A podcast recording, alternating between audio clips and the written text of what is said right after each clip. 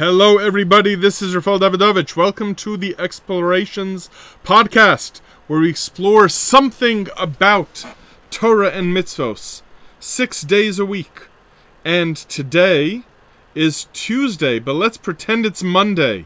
And we are on Mitzvah Monday, in which I try to cover one mitzvah a week of the 613 mitzvos.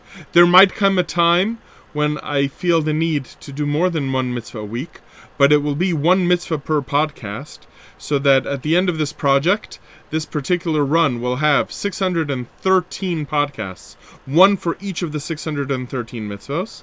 And today, we are following the order of the Sefer HaChinuch, not the order of the Rambam's Sefer HaMitzvos, but the Sefer HaChinuch, um, it follows the order basically of the Torah, meaning going from Parshas Bereshis and going all the way through. And we are already at mitzvah number 28, Chavches.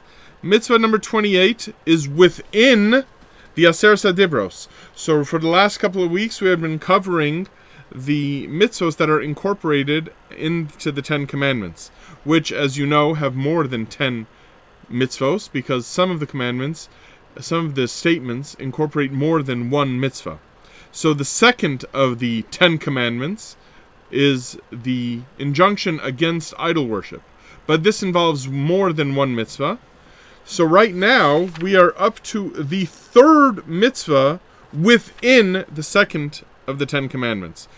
And being against idol worship, this particular phrasing is Los lohem, do not bow down do not prostrate to another god. So, what we have already seen, just to keep you up to date over here, is that in Mitzvah 26, the idea was not to accept any other deity or real power or God except for Hashem himself. The next Mitzvah, 27, was not to make an idol, meaning not to make a graven image of any deity. And now here we have the third mitzvah, which is not to prostrate to any deity. This is not connected to other mitzvahs that we will soon see about not to worship them. This is the act not of worship per se, but merely of bowing down.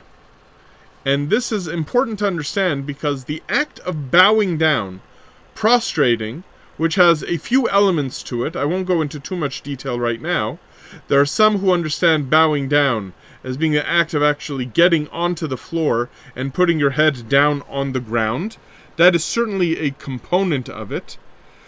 The main component that we are most familiar with, hishtachavaya, is of moving your head downward. Think about that action.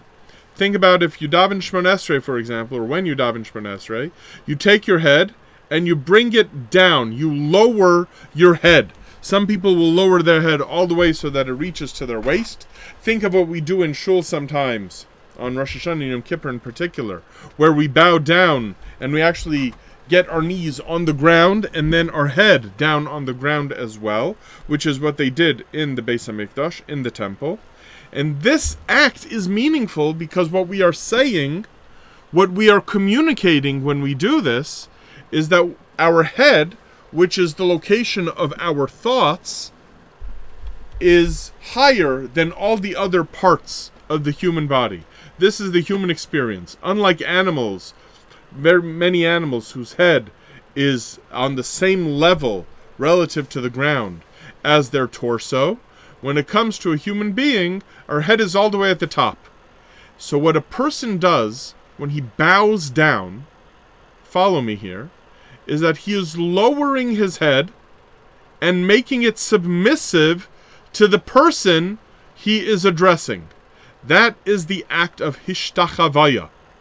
So that there is an idea that in the Beis Hamikdash, for example, or in our own prayers, in those four specific spots in the Shemona Esrei, two in the first blessing and two in the blessing of Modim, where we bow down. And this is communicating to Hashem that we are making our heads, we are making our intellect, our thoughts submit to God's intellect and God's thought. And here, this mitzvah is telling us not to ever submit our thoughts and our thinking to any avodah zarah, to anything but God Himself. That is the basis of this mitzvah. And this is true even if that particular idolatry does not ever call for bowing down, right? There could be some pagan religion that simply doesn't have bowing down in its guidebook at all. That doesn't matter. Because it's in our guidebook, meaning this idea of prostrating oneself to Hashem, that is why there is this injunction, this warning that we cannot do it to any uh, foreign god, uh, any foreign deity besides for Hashem. All right, that was Mitzvah 28. Thank you all for listening. Have a wonderful day.